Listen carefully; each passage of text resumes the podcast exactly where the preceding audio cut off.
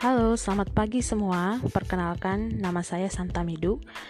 Saya bekerja di SMP Negeri 2 Parmonangan, Kecamatan Parmonangan, Kabupaten Tapanuli Utara. Pada saat ini, saya akan menjelaskan secara singkat mengenai penerapan etika publik di tempat institusi saya bekerja. Sebagai seorang ASN yang berperan sebagai seorang guru, saya harus memberikan pelayanan yang terbaik dalam hal mengajar kepada siswa-siswi saya di sekolah.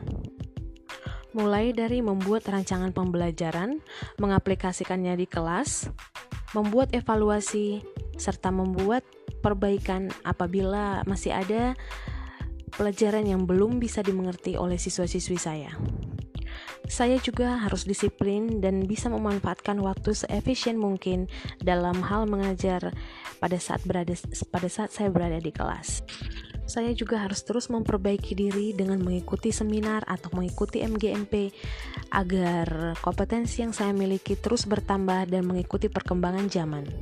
Demikianlah penerapan etika publik di tempat saya bekerja. Semoga bermanfaat. Sekian dan terima kasih.